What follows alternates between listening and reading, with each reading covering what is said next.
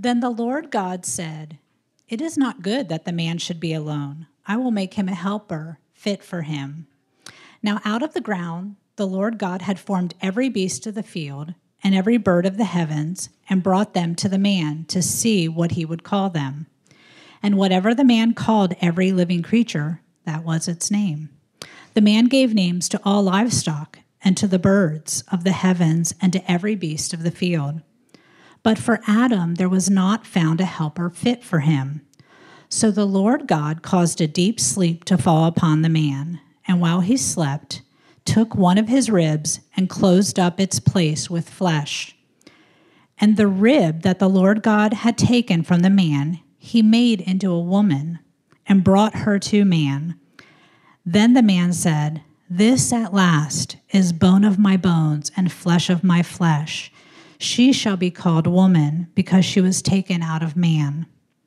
Therefore, a man shall leave his father and his mother and hold fast to his wife, and they shall become one flesh. And the man and his wife were both naked and were not ashamed. Well, good morning, church. So, this morning's message is entitled Sex and Sexuality.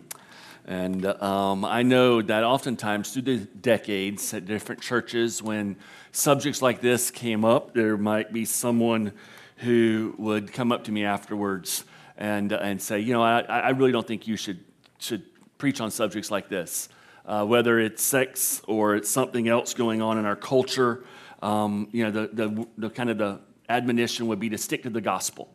You know, just stick to the gospel. Let's leave politics out of the pulpit. Let's leave cultural issues that are maybe, you know, embroiling our society. Let's leave those out of the pulpit. Let's just stick to the gospel. And uh, I understand what they're coming from. I, I, don't like to go to a church and hear a tirade against our president or our Congress or this or that and different political things. That's not the place of the church. But as a minister of the gospel, uh, my mandate and calling from God is to preach the whole counsel of God. And uh, the gospel is very relevant to sex and sexuality. Amen. And even more so, I think we have to begin to be a little bolder and more upfront on these issues as our culture has been going through such a radical shift in even the last five, six years, much less the last 50, 60 years, that some of you can really have a stark comparison point. Let's uh, consider this for a moment that there was a poll done by the Gallup organization in February of this year, in February of 2022, and this is what they found. The percentage of US adults who self identify as lesbian, gay, bisexual, transgender, or something other than heterosexual has increased to a new high of 7.1%, which is double the percentage from 2012 in 10 years when Gallup first measured it roughly 21% of Generation Z Americans who have, been, who have reached adulthood, those born between 1997 and 2003, identify as LGBT. Let me repeat that. Roughly 21% of Generation Z, 1997 to 2003, identify as LGBT.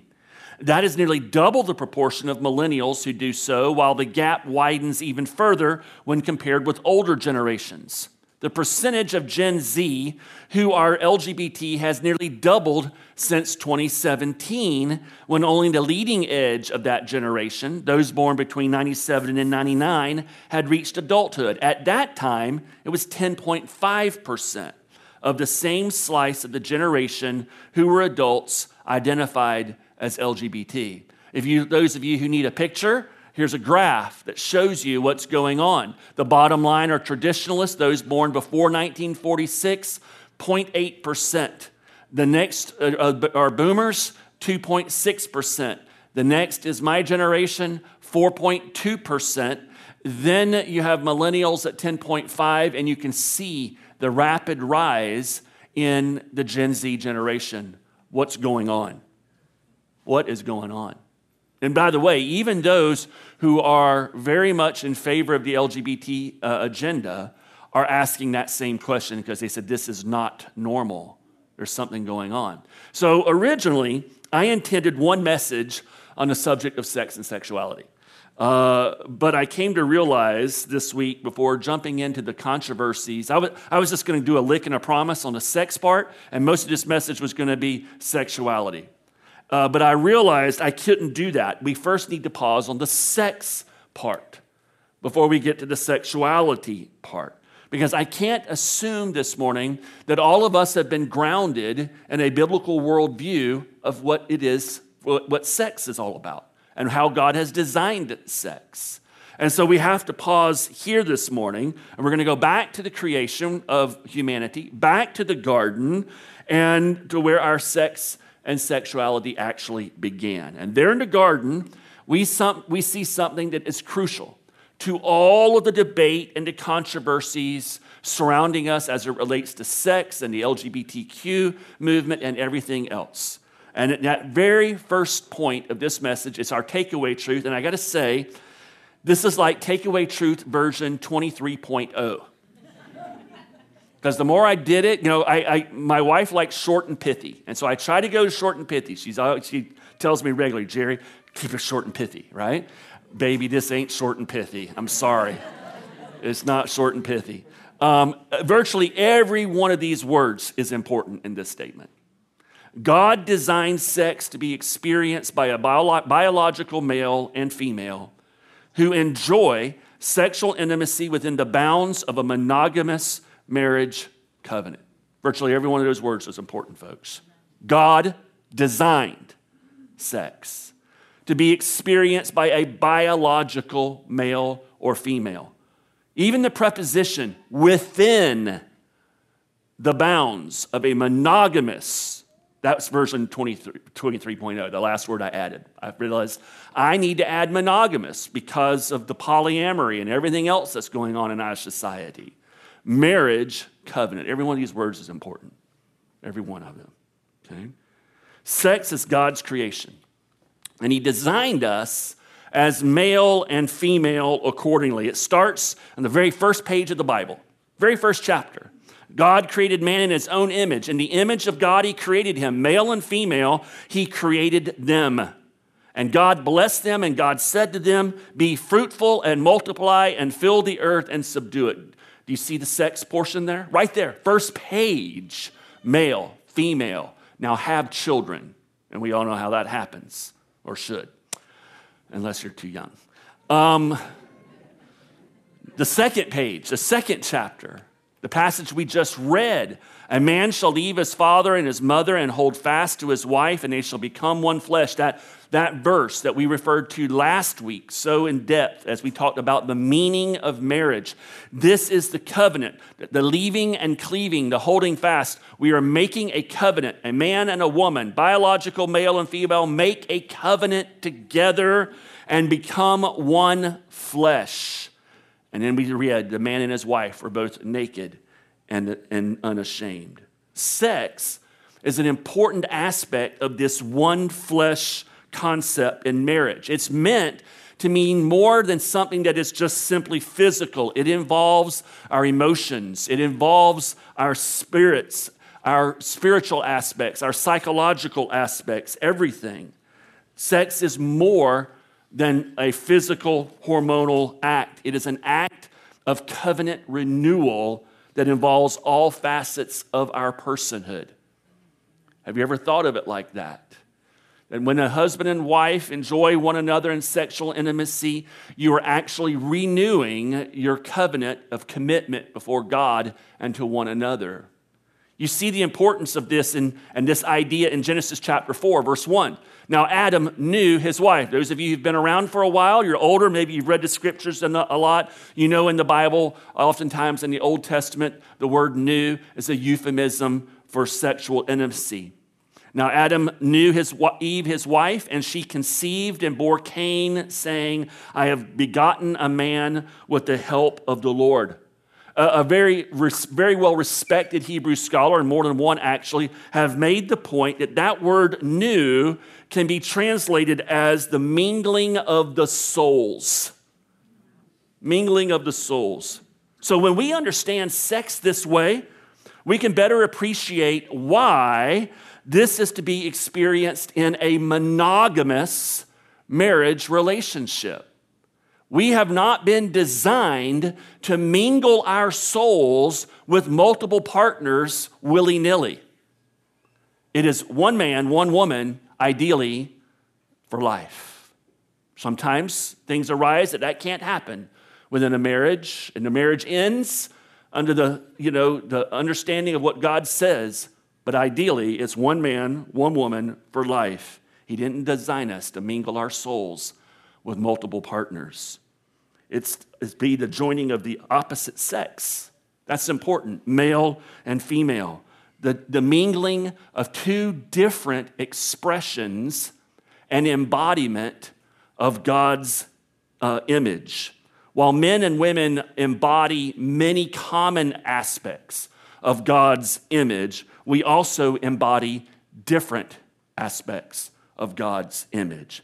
An important goal of the one flesh relationship and, and that principle in marriage is to take these important, different aspects of the image of God, some of which are embodied in the male and some of which are embodied in the female, and to create a marriage that reflects in its unity the beauty and the glory of the triune God, who is Father, Son, and Holy Spirit, three who are living as one for all of eternity.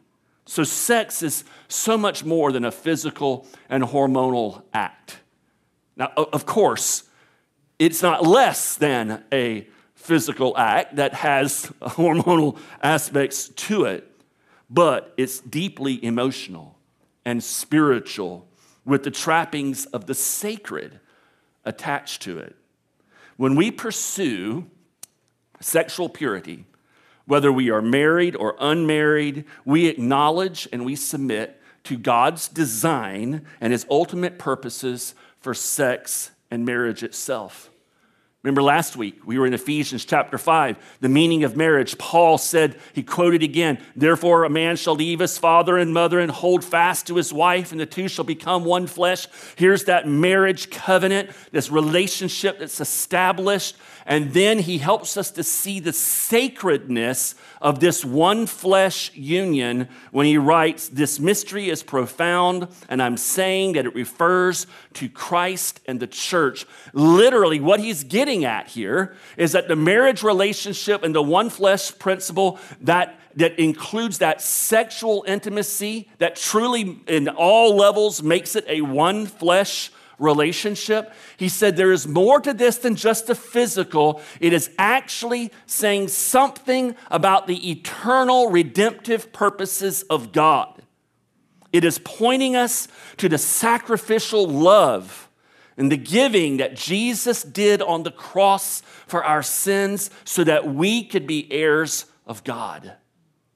So, sex is so much more than just a physical aspect. It is spiritual and sacred in its trappings. It is emotional and psychological, all combined. And when we get this, and we understand this high view of sex in the Bible, we can understand why Paul would tell the Thessalonians, This is the will of God for your transformation into the image of Christ, your sanctification, that you abstain from sexual immorality. That each one of you know how to control his own body in holiness and honor, not in the passion of lust like the Gentiles who do not know God, that no one transgress and wrong his brother in this matter, because the Lord is an avenger in all these things, as we told you beforehand and solemnly warned you. For God has not called us for impurity, but he's called us for holiness.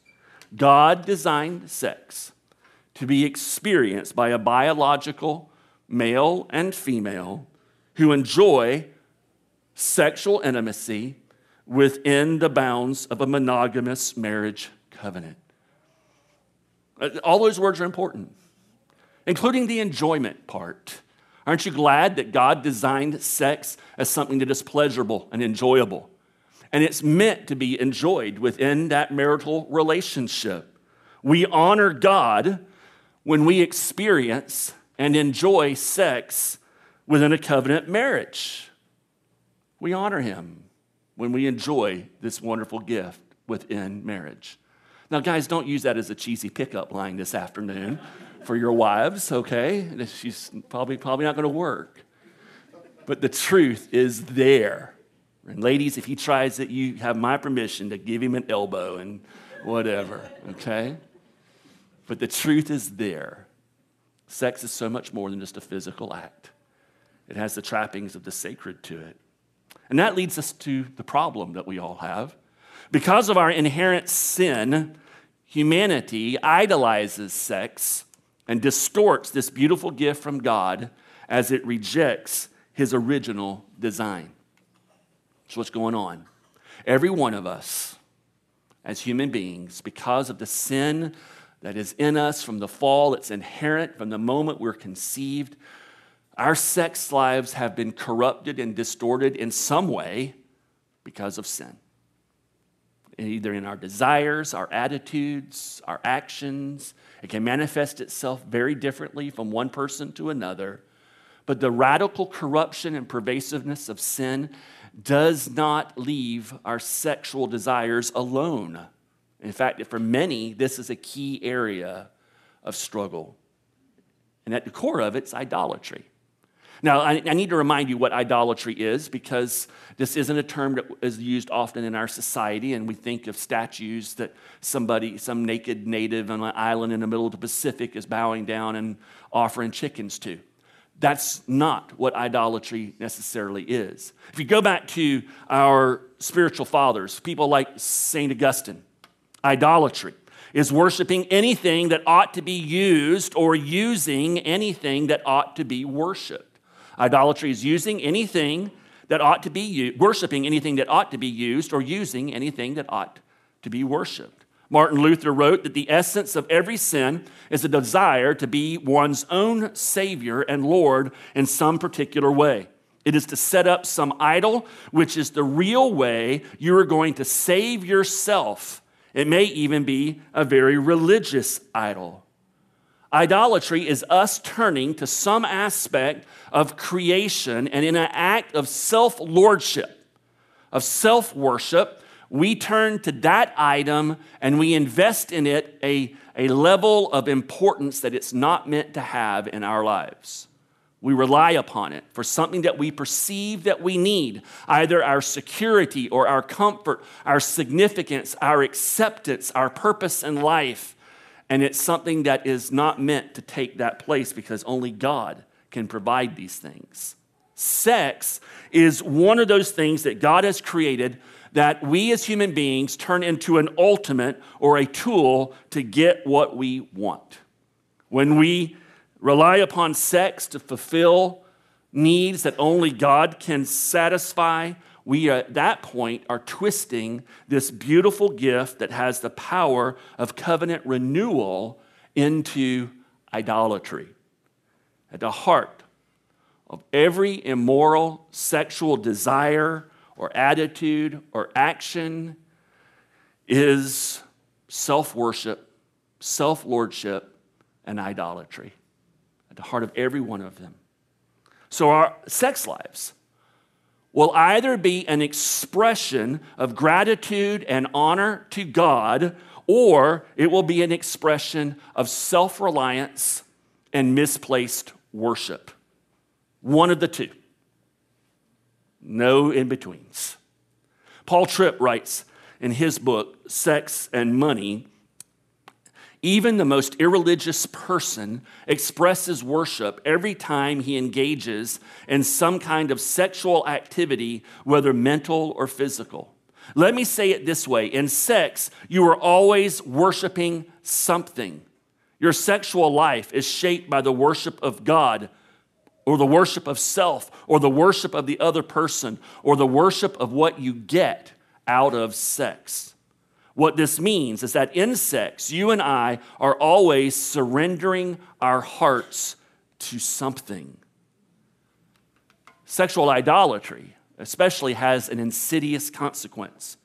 It encourages wrong thinking and self rationalization about sex, which leads to all kinds of sexual sin, sexual bondage, sexual addiction, sexual pain sexual confusion. And Christians are not immune from this wrong thinking. Just ask the Corinthians. There's a major portion of the book of Corinthians that is addressing Christians who have committed their lives to Christ who think wrongly about sex. Paul writes in 1 Corinthians chapter 6, "Do you not know that the wicked will not inherit the kingdom of God? Do not be deceived. Neither the sexually immoral, nor idolaters, nor adulterers, nor male prostitutes, nor homosexual offenders. Isn't it interesting, by the way, that in the list of that sexual sin in the middle, he, he puts idolater, idolatry? Again, it's idolatry. Nor thieves, nor the greedy, nor drunkards, nor slanderers, nor swindlers will inherit the kingdom of God. And that is what some of you were but you were washed, you were sanctified, you were justified in the name of the Lord Jesus Christ and by the Spirit of our God. And now he begins to quote the Corinthians, some of their self rationalizations. Everything is permissible for me. Mm, Paul says, no, but they're not. No, not everything is beneficial. Everything is permissible for me, but I will not be mastered by anything, Paul says.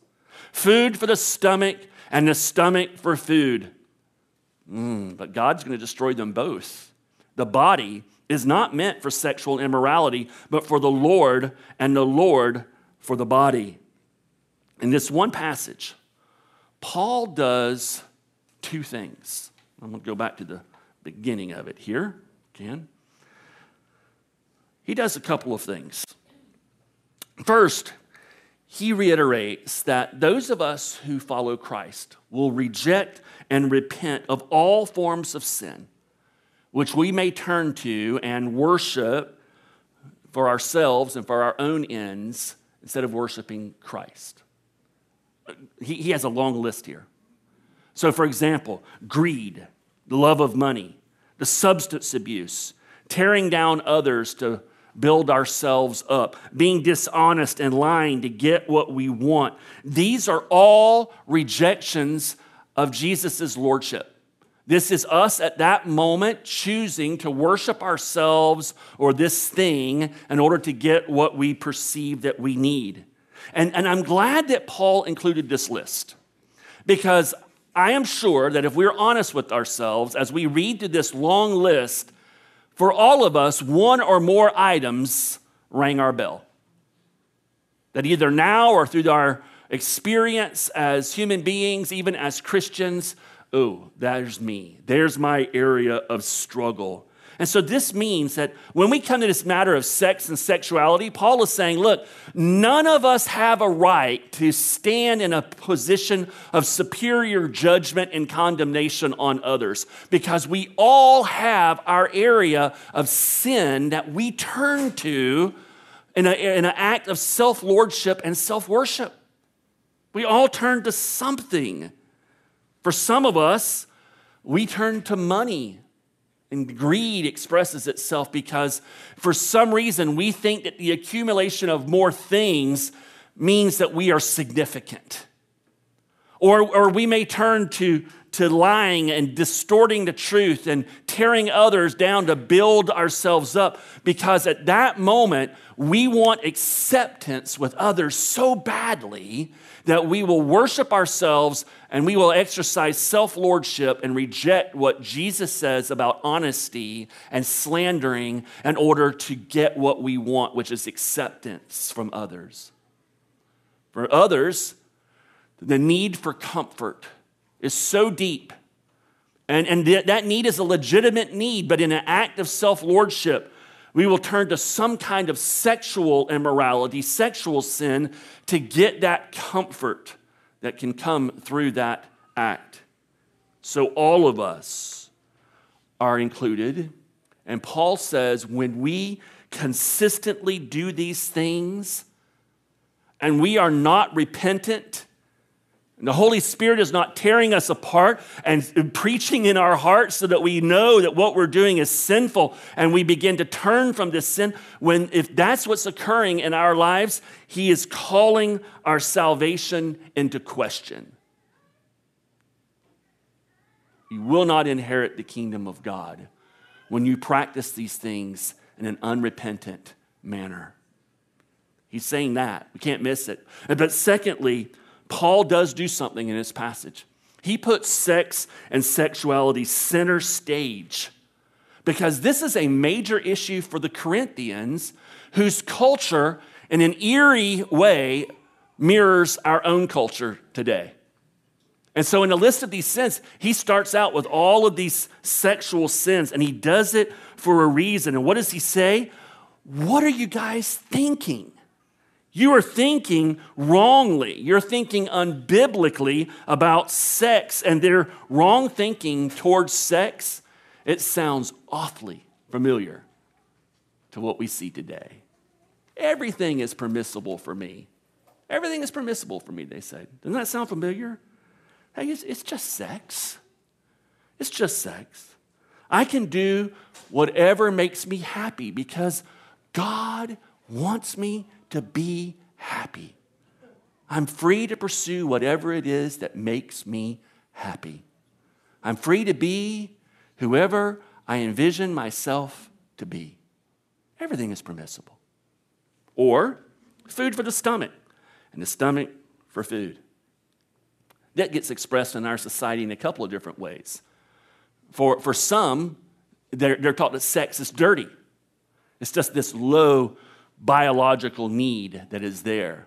For others, they just discount the, the spiritual and emotional, the sacred aspects of sex. I guess sex is it's just a physical act, it's just your body. Your body's no big deal. You know, when you're hungry, what do you do? You eat to satisfy that hunger.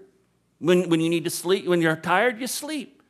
And, and, and when you need sexual release, well, you just have sex. It's like eating. You scratch that itch, satisfy that appetite. It's, a pro- it's no big deal.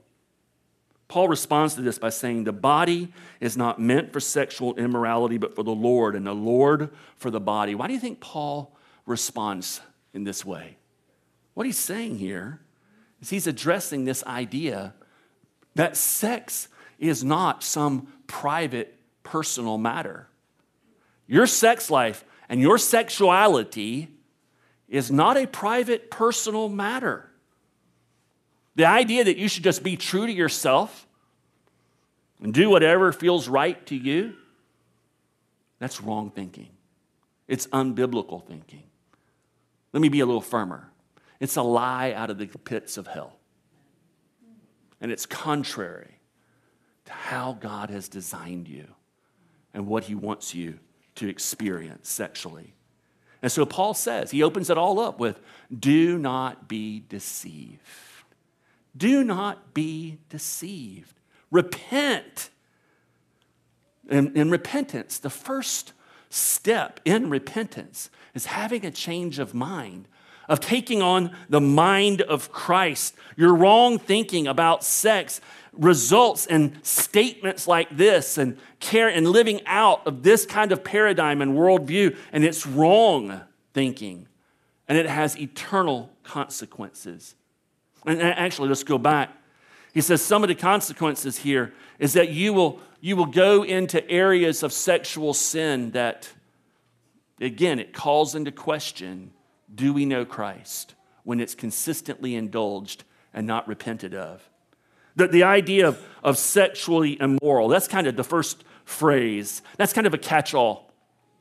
This would be like, like premarital sex, voyeurism, you know, being engaged in uh, things like polyamory or going to strip clubs or anything that is sexually oriented for your sexual satisfaction that is outside of marriage, and you may be married, you may not be married. It's just a, a general term. But then he gets very specific adultery. We understand what that is.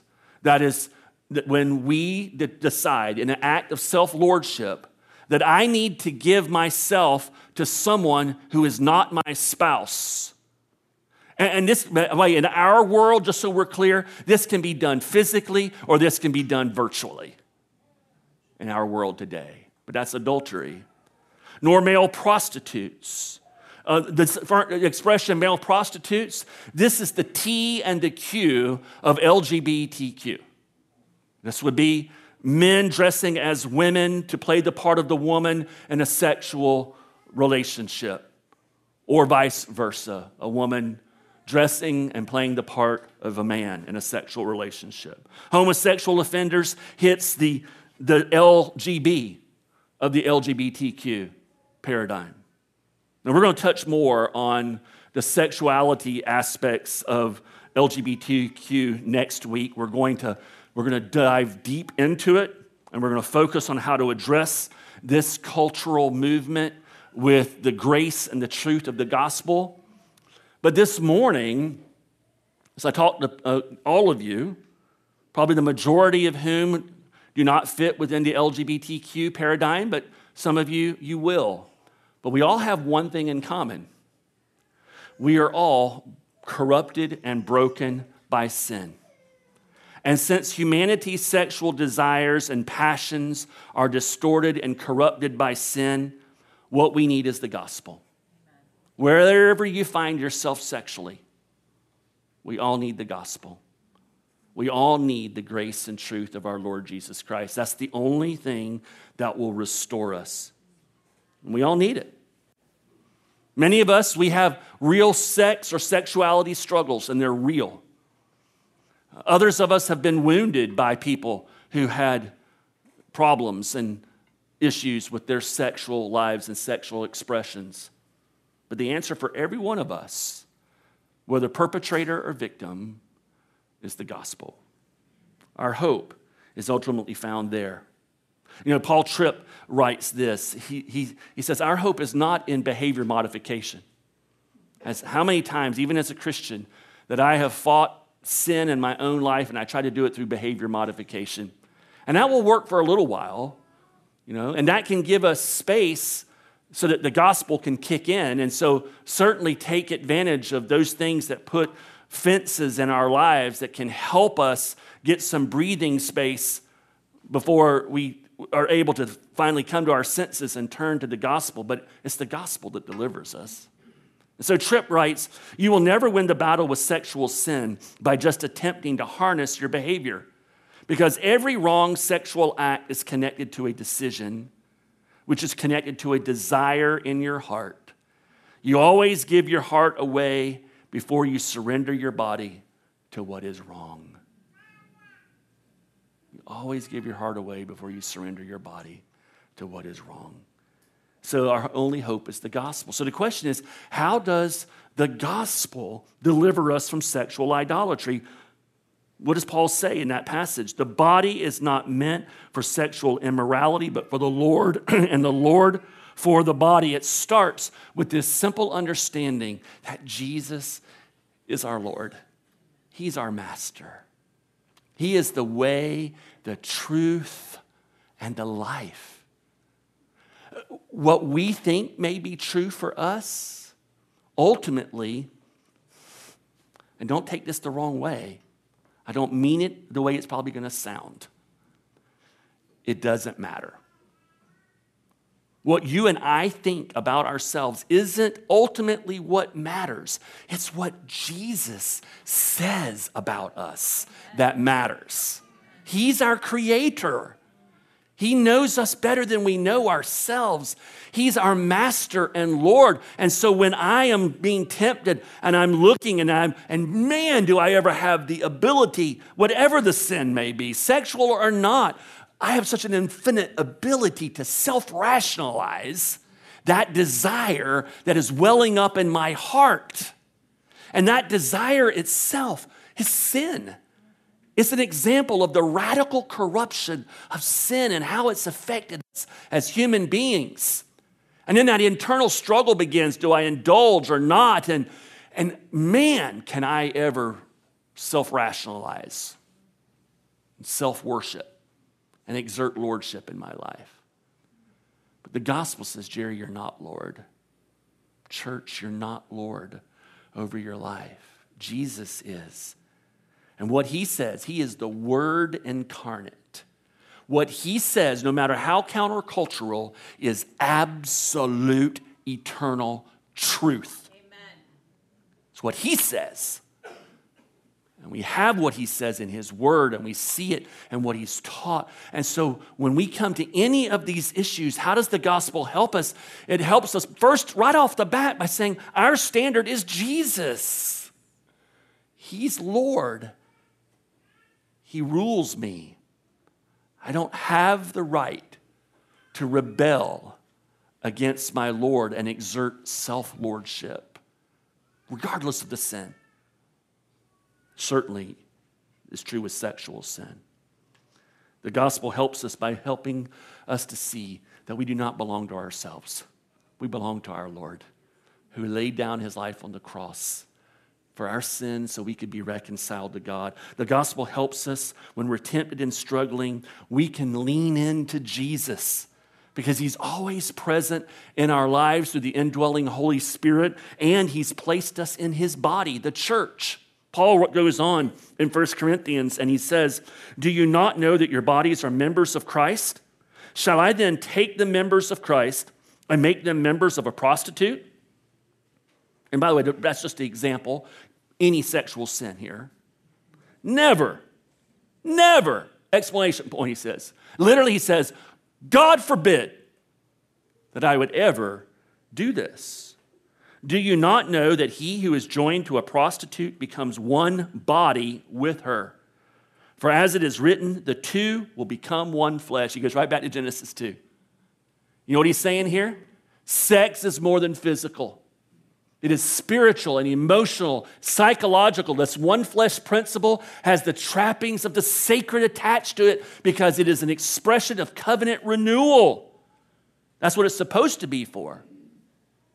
For as it is written, the two shall become one flesh. But he who is joined to the Lord becomes one spirit with him. Do you grasp what Paul is saying there? He is saying that Jesus is connected to everything in our lives. And so when we indulge sexual sin, we are, as Paul Tripp says, we are loving our pleasure so much that I'm willing to connect the Holy One to that which is unholy. It is an infinitely blasphemous act of self worship and self lordship. And so he says, flee. Flee from sexual immorality. Do you not know that your body is the temple of the Holy Spirit within you, whom you have from God? The good news of the gospel is this when we face these temptations, and we all face these temptations, these challenges to what we think about sex and sexuality, Jesus is living inside of us through the person of the Holy Spirit. We can turn to Him in our moment of temptation when we need power and He's placed us within the body of Christ. We can turn to our brothers and sisters in Christ. This is one of the reasons we stress being in groups and biblical community because we need people in our lives at the moment of temptation who, if necessary, we can even pick up the phone and say, I need to talk, I need help.